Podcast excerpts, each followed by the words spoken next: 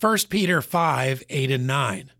Be sober, be vigilant, because your adversary the devil, as a roaring lion, walketh about seeking whom he may devour, whom resist steadfast in the faith, knowing that the same afflictions are accomplished in your brethren that are in the world.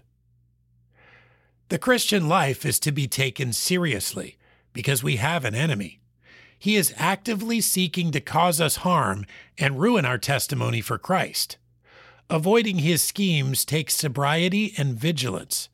These words mean to watch, to be calm and collected in spirit, and to pay close attention, being cautious. We are not to forget that we have an enemy, but instead to be ever mindful and circumspect. The devil is to be resisted as we walk a consistent life of faith, ever clinging to Jesus, reliant upon his words, submissive to his will. We can have success in the battle. This roaring lion will not defeat the steadfast in faith. He is dangerous, but in Christ we have safety. 1 Peter 5 8 and 9.